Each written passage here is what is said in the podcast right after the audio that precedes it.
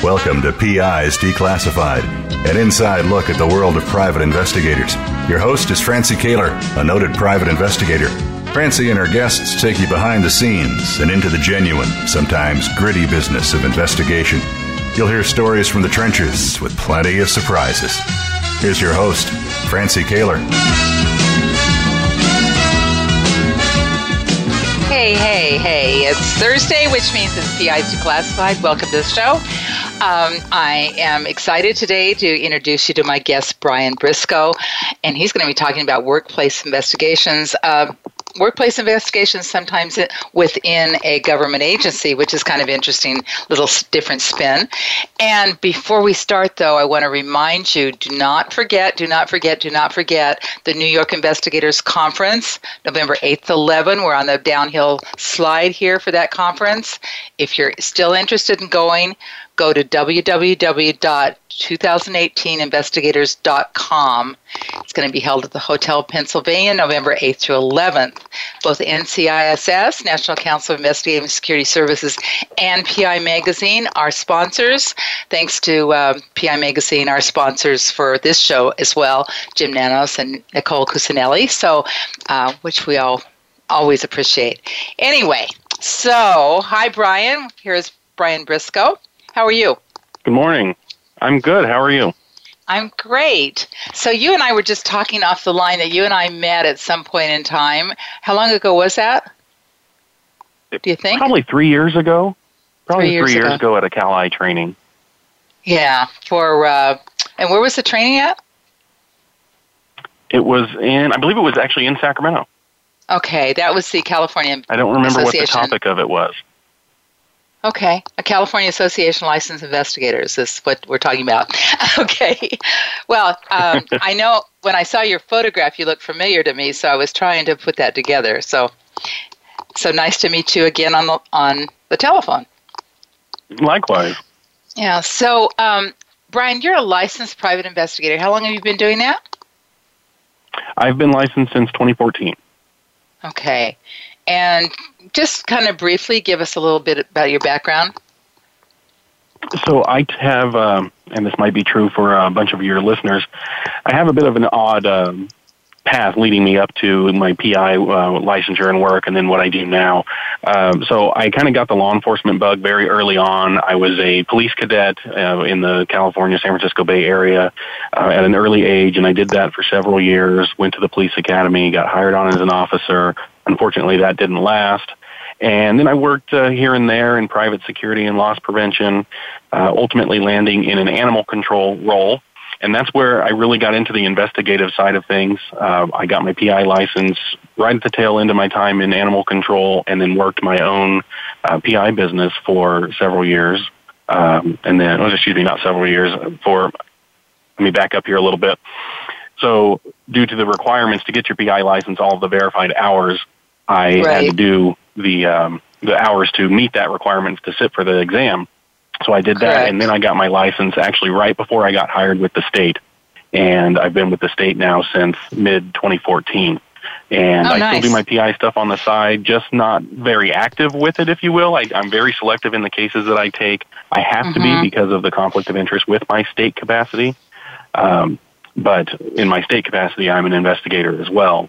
I'm currently working several fraud cases. Interesting. Yeah, it's interesting that uh, uh, you're allowed to work privately since you're with a state agency. That's it's kind of interesting. Yeah, if anything is is kind of broaches that line there, I have to run it by my my leadership and say, hey, this is I want to work this case, or I'm just going to deny it because it's an obvious conflict of interest. But if there's anything that might be in the gray area there, I have to get their approval on it. Mm-hmm. Sure. No, that makes sense. Uh, makes perfect sense. So, um, so let's just talk about the licensing thing because you mentioned getting the hours. So, did you have to work the six thousand hours that's required in California? so I was able to get actually my um, uh, director at Animal Control to sign off on some of those, and BSIS, BSIS accepted that as verification Ah. of some of those hours. And then I did have to work the remainder under a licensed PI. Yeah. Okay. And so I'm really curious. What kind of investigations does animal control do? so the, the you know the obvious of cruelty investigations, Yeah. um, and that those kind of run the gamut from you know kind of minor uh, infractions, if you will, misdemeanor level infractions, up to serious felony uh, cases where you know it involves either the death of the animal or severe injury to. Um, so we didn't have a whole lot of those, but you know we had several, and I saw several of those through to prosecution and warrant issue um, for the the suspect in those cases. yeah. I actually remember one in Contra Costa County that had to do with uh, cockfighting. Hmm. That there was a huge investigation. Yeah, that's that's a an egregious violation, if you will. It's um, nobody likes Yeah. that. Yeah, interesting. That's fascinating. I've Yeah. never talked to anybody that that did animal uh, investigations before, so that's that's interesting. So It's nothing like the animal cops on the the uh, Animal Planet show. no, well, I'm so surprised. that's funny. So, um, and you know, so somewhere went- along the way there, the actually the state agency that I was working for, I just transferred state agencies uh, a few months ago. So the agency I was with prior um, sent me to uh, CFE training, and I got my CFE certification the first part of this year. Okay. I you know there's so many jokes you could tell about about connecting animals to investigate. I won't even I mean it's they're running through my mind right now. I won't even bring it up. so, uh, anyway, yeah, so you just transferred. I know um, we already talked on offline. You cannot disclose the agency you work for or have worked for in the past uh, regarding a government agency, but we can, you know, we can kind of talk around it. Um, and, Mhm. and you're doing workplace investigations now? Is that what So you're doing? I was, and now with this new agency, I'm doing okay. more regulatory investigations of licensees. Um, and without getting into too more details, because it'll give away the agency. Uh, Right.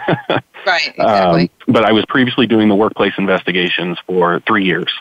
Um, okay. and now I'm on the regulatory side. Interestingly enough, you know, there's there's the fraud in, in both aspects. So I, I did uh, several fraud investigations with the previous agency, and I'm working. That's pretty much all I'm working right now with the current agency. Interesting. Very interesting. So um, we need to talk more offline. so, Okay.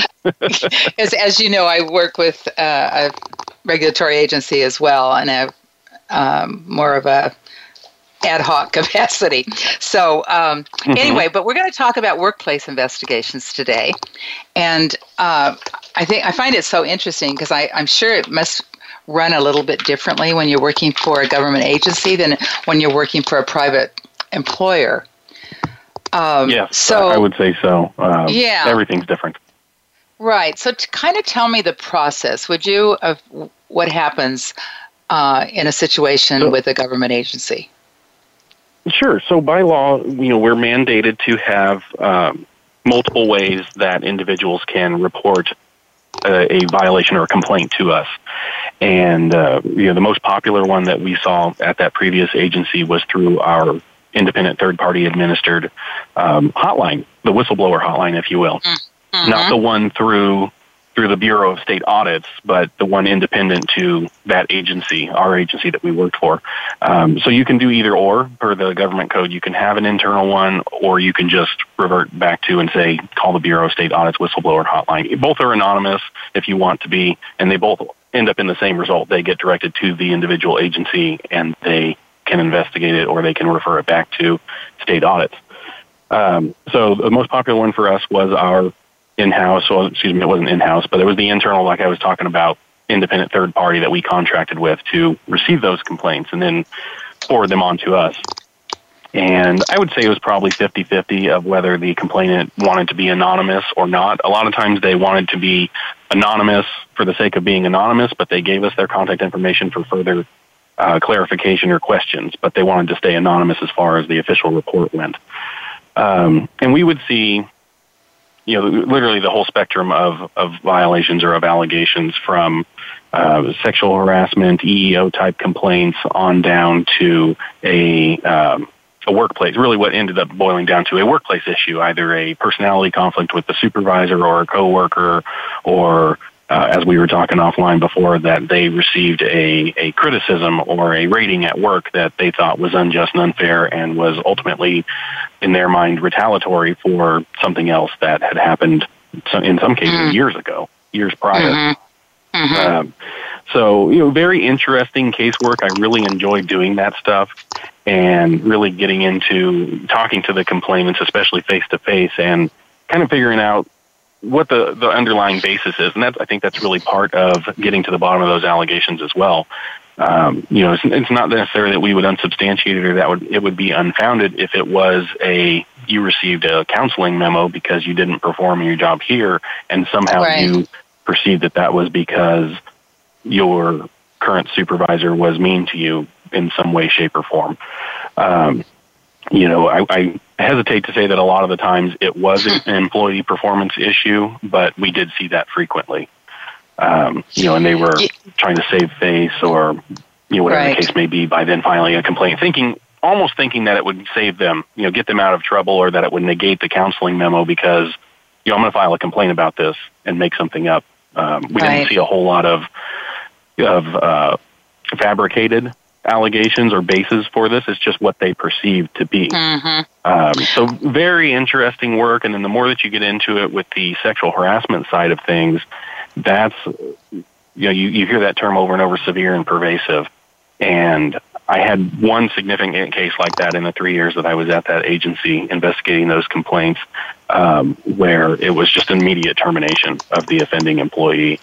Um, and in that in that government space, especially in California, where we've regulated ourselves into the ground with everything, mm-hmm. um, you know, we, we have to abide by, of course, the internal agency policies, code of conduct, so on and so forth, in addition to the Cal HR rules and the government code regulations that say how we can do these investigations, when we can do them, uh, when we can put someone on administrative leave uh, versus a suspension uh, versus an outright termination. Um, it's it's complex and somewhat painstaking to get a government employee terminated in California mm-hmm. unless sure. it meets that severe and pervasive mark. And even then, we're probably going to put them on ATO, administrative time off, which is almost like a paid vacation, pending that termination date. And in that time frame, you know, they can appeal um, and they can have their case heard before an administrative law judge, and they could potentially be reinstated. Mm-hmm. so it's really that burden of proof. Although it's it, since it's administrative, it's 51% or more on our side to be able to prove that. Um, excuse me. The ALJ may say, no, I, I don't necessarily agree with that. So I'll give you a case example uh, to that end. We had uh, received a complaint where the fellow employees of the person they were complaining about said this employee worked for uh, the agency that I was with, but he also was a volunteer firefighter. Okay. And as a volunteer firefighter, his agency that he volunteered with, of course, fell under the uh, mutual aid agreement with CAL FIRE. And since California burns every summer, he would be activated through that mutual aid agreement and would go fight fires.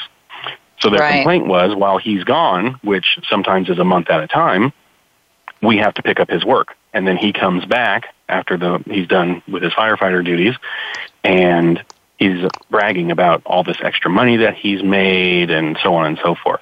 Mm. So uh, we start to look into it, and you know, I start off by researching the government code and the policies and seeing is there anything that says this gentleman or this person, someone in this type of capacity, uh, number one, do we have to let them go? And the answer is yes, we do. There's a specific government code really? that says if someone is yes, if someone is employed in a capacity such as a uh, reserve or volunteer firefighter, police officer, auxiliary, something along those lines, and they are called into duty under an active Cal OES mission, the employer has to let them go for a minimum really? of 30 days.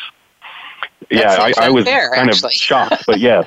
And then there's further, as I dig into it more, there's further government code, or I should say lack of, that says nothing about the ability to double dip. So he was receiving ATO, administrative time off, emergency pay from us, his regular paycheck, plus he was getting paid by the volunteer agency through that mutual oh, well, aid agreement, which wrong. was yeah kind of pennies, if you will. You know, it was a, Yeah. it's a flat rate per day through their uh, agreement through the volunteer district with the um, Mhm. the state mutual aid. So it's like something like forty or fifty bucks a day, and in some cases those guys are working twenty four hour days.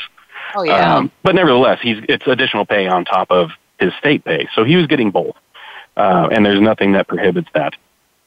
So And- as we Brian- look into this more, um, go ahead. Uh, what is what is ATO administration? What does that mean? Uh, administrative time off, so you're still receiving Okay. your paycheck. It's like paid leave. You're, you're still receiving your paycheck, but you're off work for one reason or another. So we can use that. In this case, it, it's authorized for that, or And we could use it for not necessarily punitive or disciplinary, but if we if we want to or need to remove the employee from the workplace because of the severity of the allegations, we can do that. And rather than making it disciplinary and suspending them before we even reach a conclusion in the investigation, we would put them on ATO, so they're still receiving pay. So It's almost like when a police officer shoots someone, they get put on paid administrative leave. okay? Does er, is everybody entitled to ATO? If you're a Or state government employee in California, yes. Really? And so, Yes. what's what is the time frame of that? What how much time can you take off for ATO? So if the agency puts you on it, it's really up to the agency's discretion. And of course, they don't want to pay folks for taking a vacation, so to speak, not being at work. So they try and limit it to 30 days or less. Uh, and the government code in this situation with the volunteer firemen, the government code says 30 days is typically the max. But if there's other circumstances, the agency at its discretion may extend that. Interesting. Okay. With that, It is. Brian, It- I was really kind of shocked. yeah. Okay. With that, we're going to take a quick break, and we'll be right back. That is Okay. fascinating. I'll, I'll be right back.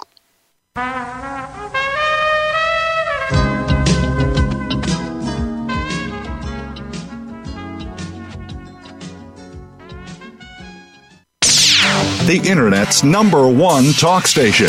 Number one talk station. VoiceAmerica.com. PI Magazine is the most respected magazine of the professional investigator. We feature stories and articles on current trends and issues, equipment reviews, tips, and practical advice. Don't miss the new and exciting year in PI Magazine. Subscribe today at PIMagazine.com. Need to hire a private investigator? Ask for their professional association affiliations. When an investigator asks Francie Koehler about associations, she says to first join a state trade association. Francie belongs to the California Association of Licensed Investigators, or CALI. It's the largest association of its kind in the world. CALI's main focus is networking, training, and legislative advocacy. If you need a detective in California, contact CALI at cali-pi.org or call 1-800-350 CALI. For a national association, Francie's choice is the National Council of Investigation and Security Services, or NCISS. For over 35 years, the Council's primary mission has been to represent its members before the United States Congress and governmental agencies. Find the Council at NCISS.org or call 1 800 445 8408. NCISS and Cali are great places to look for a qualified private investigator. Tell them you heard it from Francie on PI's Declassified. Ask the experts. Call toll free right now 1 866 472 5787 and ask our All Star team to answer your question. That's 1 866 472 5787. Thank you for calling. VoiceAmerica.com.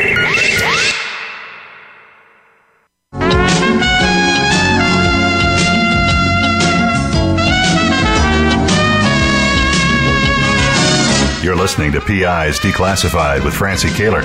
You can call into the program. We'll take questions and comments at 1 866 472 5788. That's 1 866 472 5788. You can also email your question to Francie. Send it to F R A N C I E at PIsDeclassified.com. Now, here's Francie Koehler. Here with Brian Briscoe. He's a workplace investigator, uh, fraud investigator at a state uh, government agency. And prior, though, he was with a workplace, or he was uh, with another agency where he did uh, actually uh, employee misconduct kinds of investigations. So, um, we're just talking about the administrative time off. I'm just amazed, actually. I want 30 days off and paid. I think everybody I can't, does. I can't get it. so anyway, so uh, so so back uh, a little bit. Uh, you were talking about the rules for in-house investigation versus the rules of Cal HR. Is there any conflicts ever between those two entities and their rules? There's conflicts in what we would like to do and what we're allowed to do. Oh, okay. Um, okay. So Cal HR kind of they set the overall tone, and then the individual Mm-hmm. agencies really have to tailor their policies to fit within those those confines. Um, so Mm-hmm. so no, there's not, but there is sometimes just a conflict of what we would like to do or how we would like to proceed. And I, I don't want to use the term that our hands are tied, but sometimes it seems that way. We would have to really be very specific in how we proceed. And I suspect sometimes you run into an, an interpretation problem of what the rules are. No, never. I don't Yes. know why I thought that, you know? Yeah, I would think that would be. yeah, you know, sometimes kind of we do. Uh, sometimes it's a little frustrating on you know on the investigator side and even the, you know on the management side of the supervising investigator um, and even the individual agency's HR, where there's a very fine line. So if we can't just a lot of times the employees will submit a complaint. Let's say it's about their supervisor. They'll submit a complaint about their supervisor, and usually it's around the time of the annual performance reviews or if you have other, some other disciplinary action going on. And those are all standard questions that we ask them during that initial intake interview. You know, how was your last performance rating? How are you performing it? Or how do you feel you're performing? And they'll say, oh, well, you know, my supervisor just wrote me up a week ago. Oh, the day before you filed this complaint? So what, what's really going on? Um, Right. You know, and a lot of times they say, well, I, I want a new supervisor. And we can't necessarily do that. Number one, for logistics reasons, because we can't just move people whenever they want to be moved because they don't like somebody.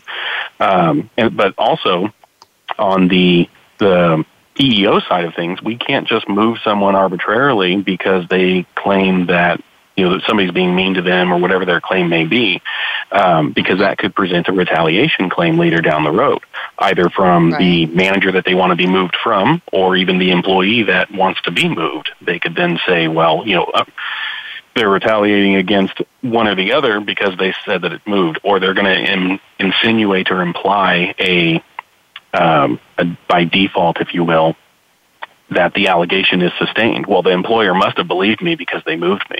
That means something occurred. They they believe my complaint. So it's it's a very fine line that we have to uh, walk there. In the severe cases, especially if we have some corroborating witnesses almost immediately, then yes, we will Uh-huh. move someone. Uh, or we will put the, the offending employee, if it's a manager or even just a regular staff employee, we would put them on leave until we conclude the investigation. And of course, that investigation gets moved to the top priority list, so this person is not out on administrative leave for 30 days. Um, you know, we want to limit that whenever we can. So it would be an all hands on deck at that at that point, and we're interviewing everybody that we can and trying to come to a conclusion on that investigation very quickly.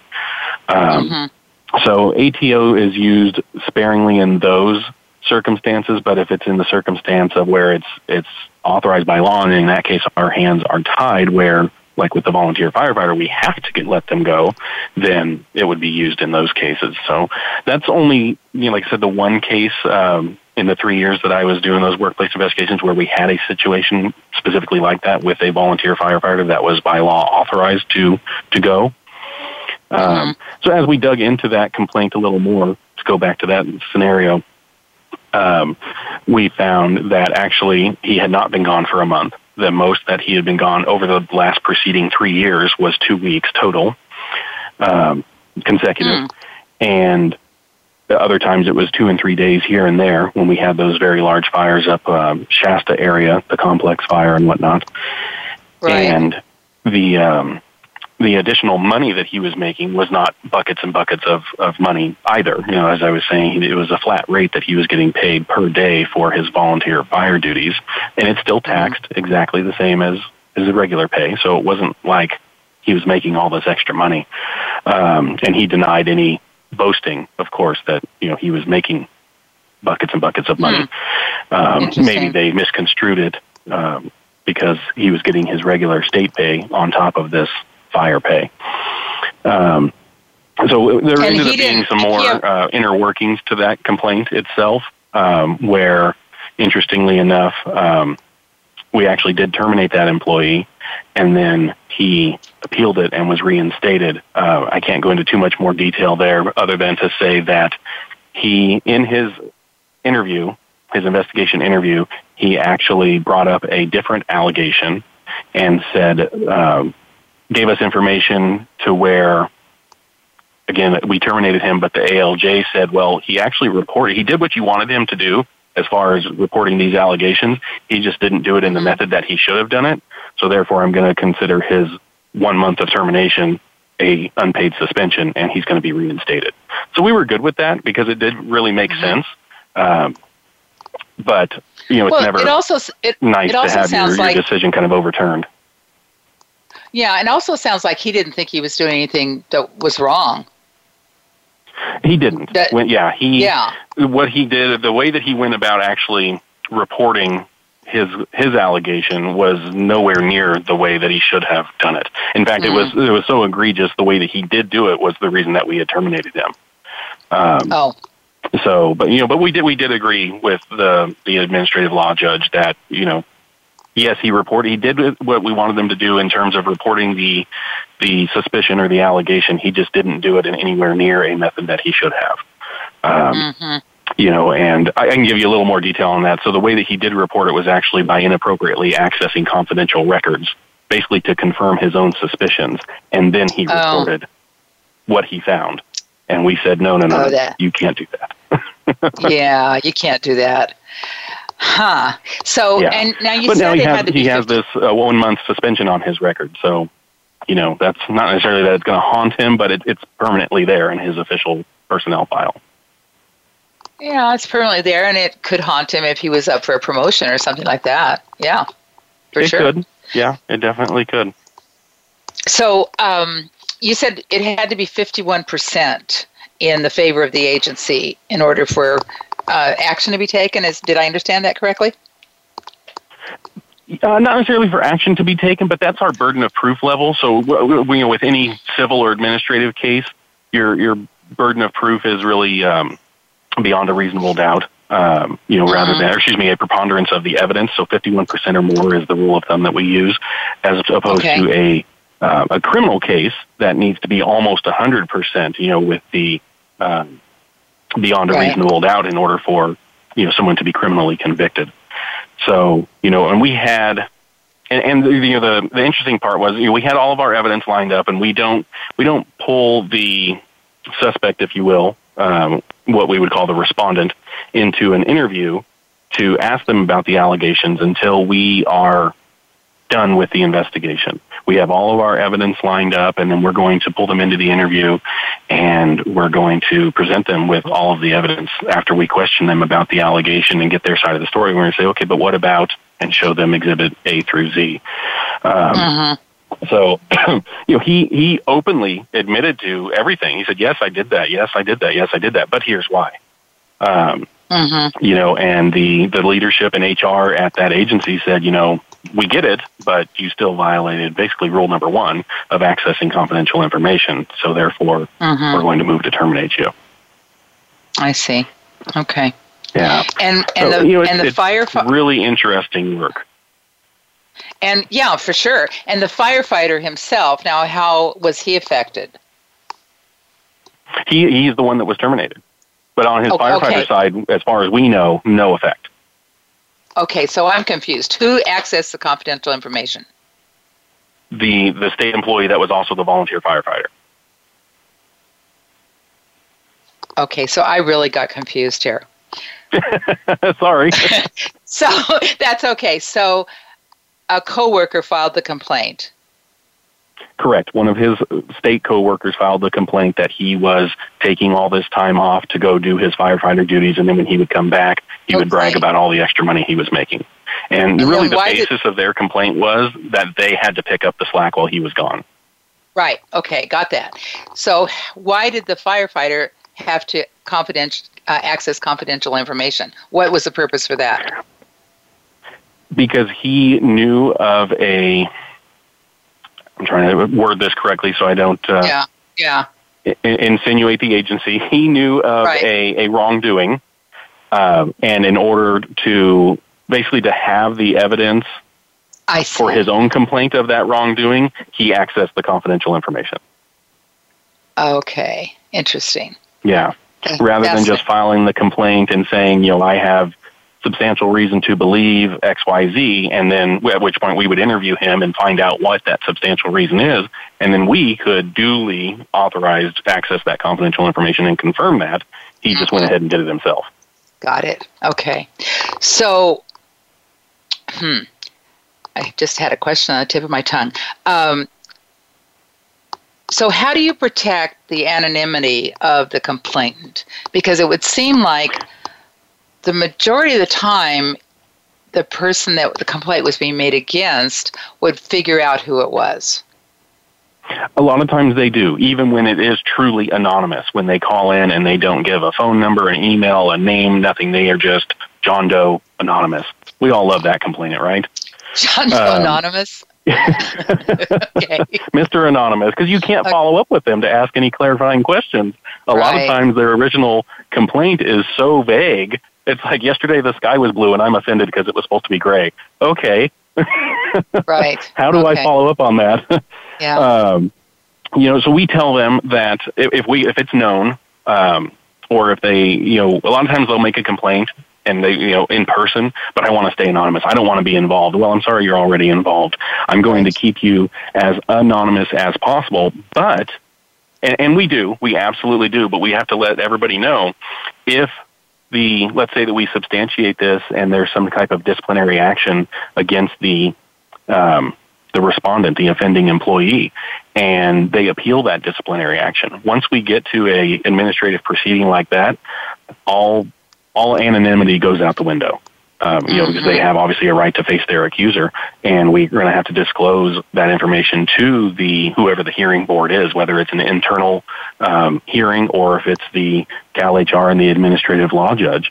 We we have to disclose that to them.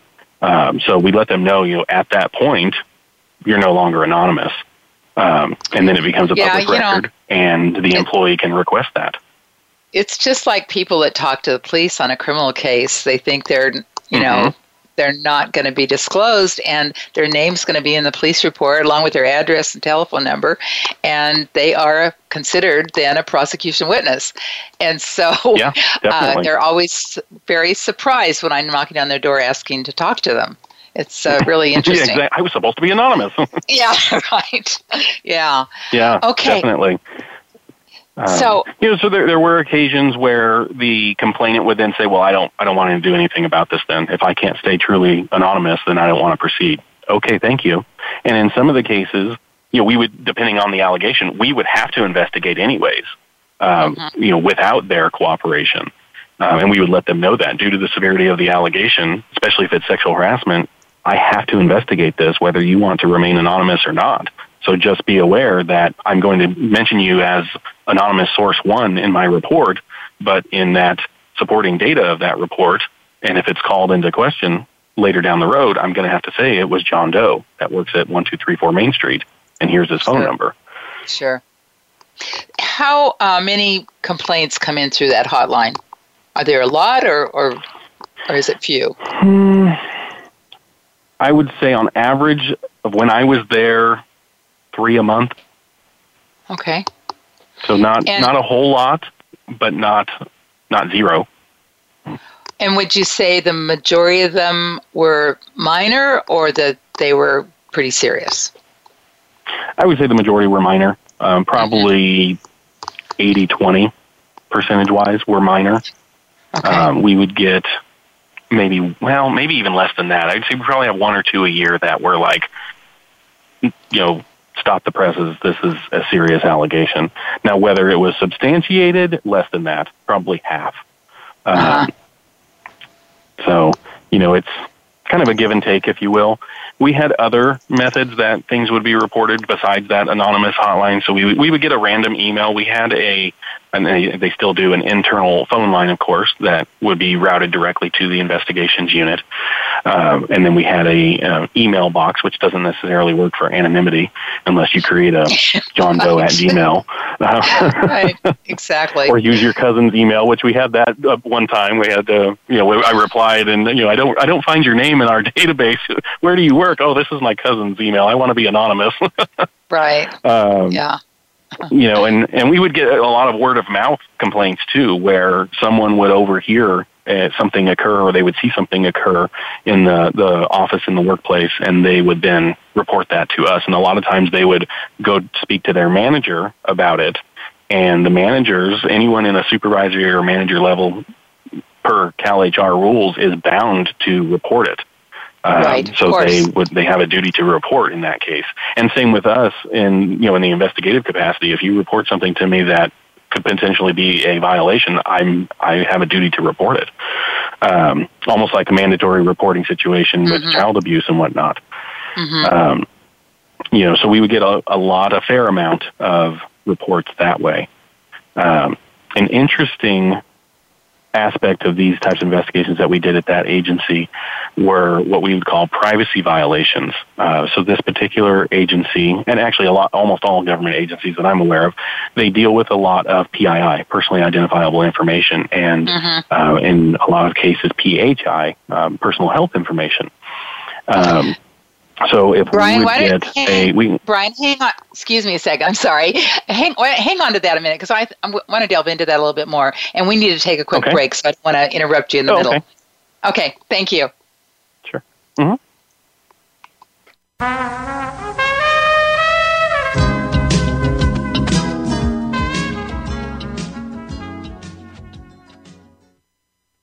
News, opinion, can you hear me? Your voice counts. Call toll free 1 866 472 5787. 1 866 472 5787. VoiceAmerica.com. PI Magazine is the most respected magazine of the professional investigator. We feature stories and articles on current trends and issues, equipment reviews, tips, and practical advice. Don't miss the new and exciting year in PI Magazine. Subscribe today at PIMagazine.com. Need to hire a private investigator? Ask for their professional association affiliations. When an investigator asks Francie Koehler about associations, she says to first join a state trade association. Francie belongs to the California Association of Licensed Investigators, or CALI. It's the largest association of its kind in the world. CALI's main focus is networking, training, and legislative advocacy. If you need a detective in California, contact CALI at cali-pi.org or call 1 800 350 CALI. For a national association, Francie's choice is the National Council of Investigation and Security Services, or NCISS. For over 35 years, the Council's primary mission has been to represent its members before the United States Congress and governmental agencies. Find the Council at nciss.org or call 1 800 445 8408. NCISS and Cali are great places to look for a qualified private investigator. Tell them you heard it from Francie on PI's Declassified. Streaming live, the leader in Internet talk radio, voiceamerica.com.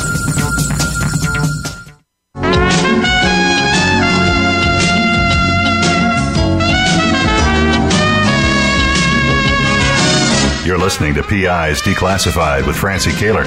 You can call into the program. We'll take questions and comments at 1 866 472 5788.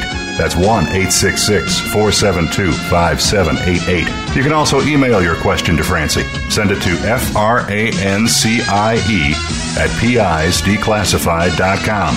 Now, here's Francie Koehler. My guest, Brian Briscoe, is a investigator, a fraud investigator now, formerly a workplace investigator at a state agency in California, and we've been just talking about the process and things that he's gotten involved in. Uh, so you talked about personal identifying information and personal health information. Let's talk about that a little bit because I suspect that's probably a very common violation. It, it is, uh, and it was at this agency.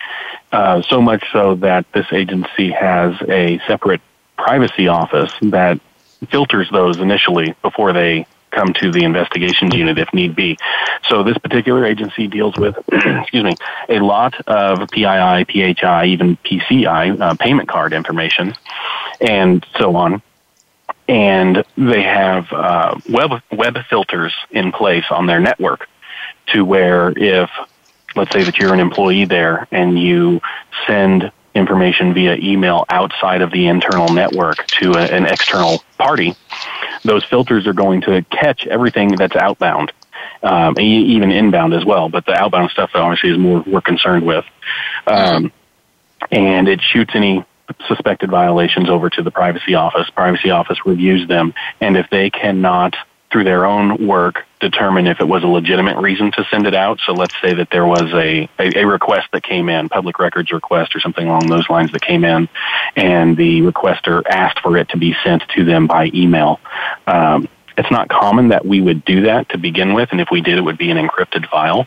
But let's say that it got sent back out um, and it wasn't redacted. Some, you know, maybe they missed something, uh, some PII somewhere in the redaction mm-hmm. process, and it got sent out. So the filters are going to catch that. If the privacy office uh, cannot verify that it was a legitimate reason for that outbound traffic containing the PII, then they send it over to the investigations unit, and then we have to look into that. You know, we pull a case number and look into it as a legitimate potential um, um, privacy policy violation. And a lot of times we're able to determine through further research that it was legitimate. Um, and we do that, you know, through the back process, like any investigation of here's the request, here's what they specifically asked for, this person forgot to redact. And, you know, those, it's not necessarily going to turn into a, a disciplinary action. You might just get a verbal counseling from a manager, hey, be more cautious, don't do that again. Um, but with the level of information that that agency deals with, um, and, and we hear it in the news every day. You know, this person had mm-hmm. a, um, or this entity had a uh, data breach. You know, that mm-hmm. that's huge. We can't, we that agency in particular cannot. Um, cannot incur such a, a data breach like that. There would be, uh, I would venture to say, close to a million or so people, if not more, that would be affected, potentially affected by a data breach like that. So mm-hmm. that's one of the reasons why you know the, those measures are in place, um, and that those types of privacy violation, I would say our average caseload, there were five of us investigators for this agency for the entire state uh, that did just workplace investigations. Hmm. And we had an average caseload of, I would say, about 15 a month uh, during the time that I was there. And probably four or five of those were privacy violations. And those didn't take a whole long time to, to work, but they were almost nonstop. You would get probably two a week of these different things. Um, the interesting part was around tax time, April, May, June. People mm-hmm. were sending their personal tax filings to themselves, to their private Gmail accounts. For some reason, they would do this from their state email, um, or they would send it to their CPAs. why? Why they wouldn't just log into their, uh, you know, to their Gmail from yeah. their work computer and do it that way? They would do it from their their work um, state email.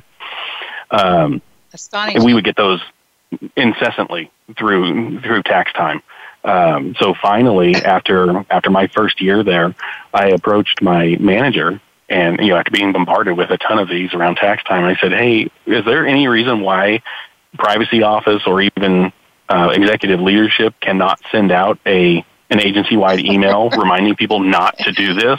Yeah, no so kidding. he goes, "Oh no, there's no reason. Let's do that." So from there on, they send one out at about January. They send it, and then in March, and then again in April, they send a reminder out. Don't send yeah. your personal information out because you will get disciplined for it. We've now told you it's in policy, and you know it's not just going to be a verbal counseling. Then you're probably going to get a memo. so, what about um, people that send information out intentionally? Uh, maybe for a friend or maybe even for for payment. Have you run into that? We we did actually. I had a, another case uh, with a gentleman who a little bit of a convoluted backstory. So employee A's brother was arrested and needed to be bailed out. Employee A said, "I'll bail you out. I'll have the, the uh, bail bondsman send me the paperwork, so on and so forth." Again, used his state email for this.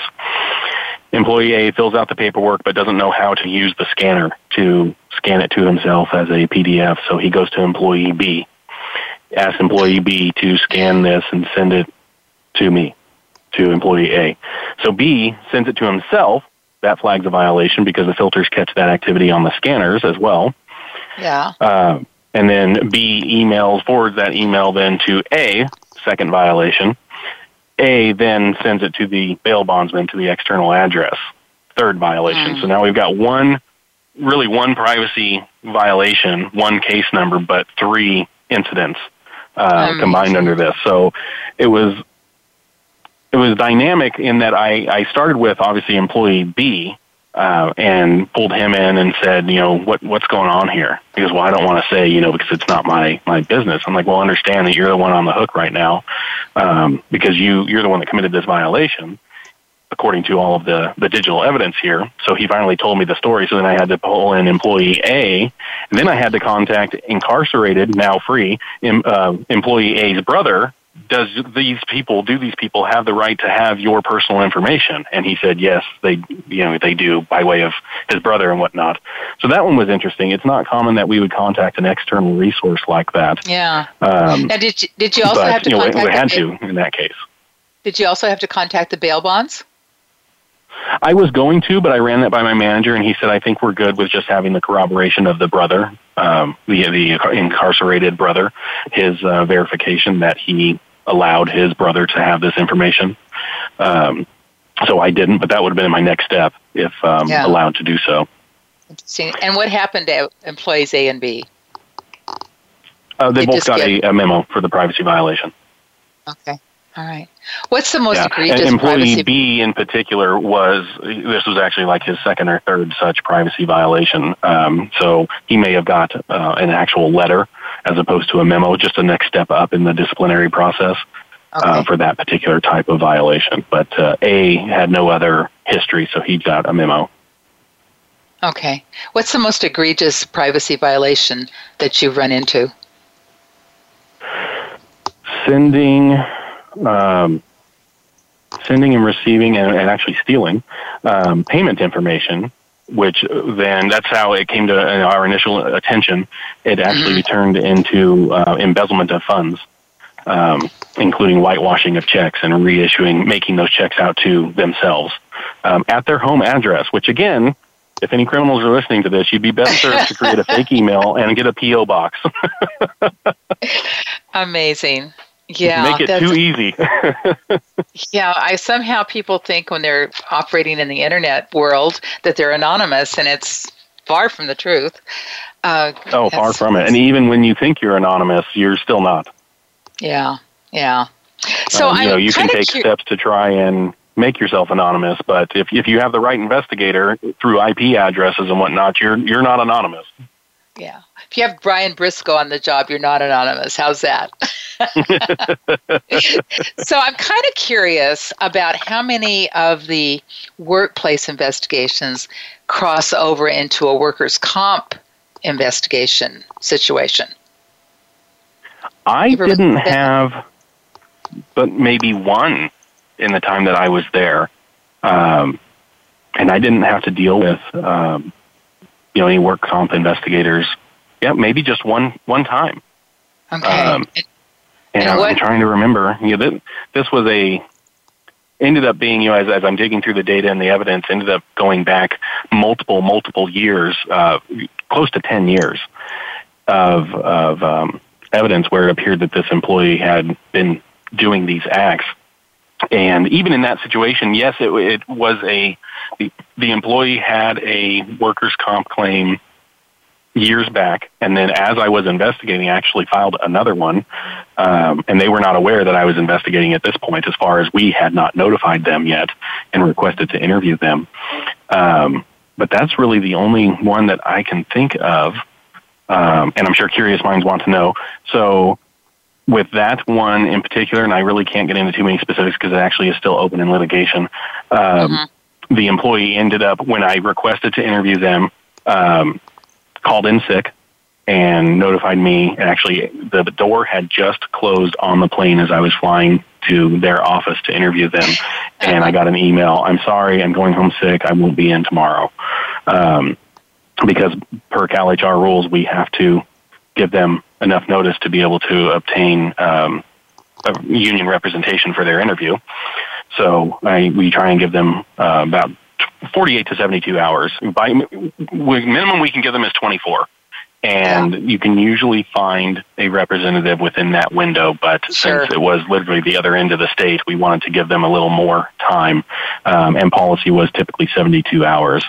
Um, so as literally as the plane closed and I was turning off my my uh, work phone, I checked my email one last time and I had an email from this employee saying I'm going home sick. I won't be in tomorrow. So flew uh, to Southern California for nothing. Worked out of that office for the day and then flew back. Uh, well, I shouldn't say nothing. I was right next to Disneyland, so I went to Disneyland and then flew back. Uh, yeah, there you go. Uh, so how, how you got to make much... something worthwhile. You know, it was a Friday, so I, I went on Saturday and then flew back Saturday night. there you go. There you go. That's good. That um, works. So so then that's how. Um, how much does having the union rep there curtail an investigation? It depends on the individual rep. Uh, some of them are very assertive. Some of them are overly assertive. And some of them, uh, in particular, with my, my local office, that I, you know, there was one that I dealt with all the time, and she was phenomenal. She wasn't, she was very neutral. She wasn't, uh, you know, overly over the top on the employee side. She wasn't mm-hmm. definitely on our side, but she was very realistic, and she would, um, explain to the employee right there. A lot of them will want to call for a break and they'll step outside with the employee, but she would just ask for a pause in the interview and she would explain to the employee, you know, where this was leading or what was going on.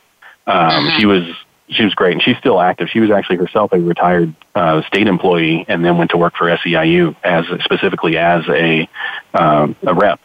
And uh, just, I, I wish they could all be like that. You know, there were some that were very aggressive and assertive, um, and we would kind of have to put them in their place, so to speak, that you're here really for as an advisory um, right uh, role to the employee. Right. You're not their attorney. You're not counsel. You can't object. Um, you know, um, we would have to kind of tell them, remind them of that. You know, you can ask questions. You can um, prompt the employee to ask clarifying questions, but you you cannot and you will not interfere with the interview. Um, mm-hmm. You know, and there wasn't any I had to give a, a, a couple of repeat admonishments to one in particular, but there was never an occurrence in all the cases I handled where we felt it appropriate or the need to go to SEIU and say, hey, this person is really overstepping their bounds. Um, nothing went that far with any of the cases that I had.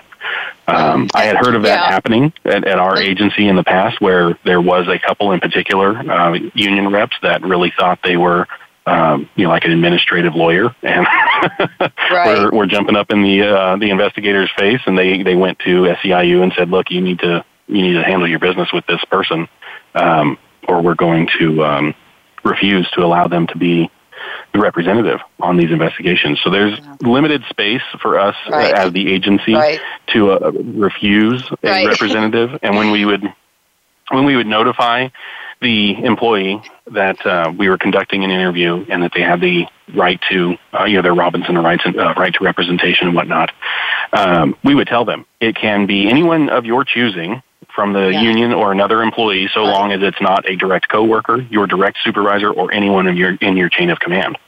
Okay. Um, Ryan, I've got it. I'm was, sorry. That, uh, you're you're doing a great job and you're giving us lots of good information, but they're going to cut us off because we're at the end of our hour, if you can believe that. Oh, no.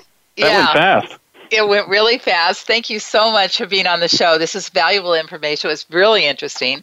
And uh, thank you. And again, again, folks, tune in again next week as we declassify more real stories from real investigators like Brian Briscoe. It's PIs Declassified. I'm Francie Koehler. Thanks so much for listening. You've been listening to PIs Declassified with your host, Francie Koehler.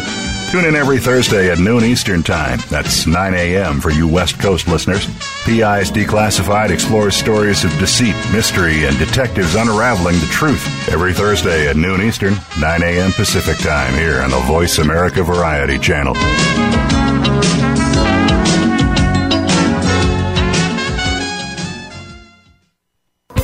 Thanks again for listening to the preceding program.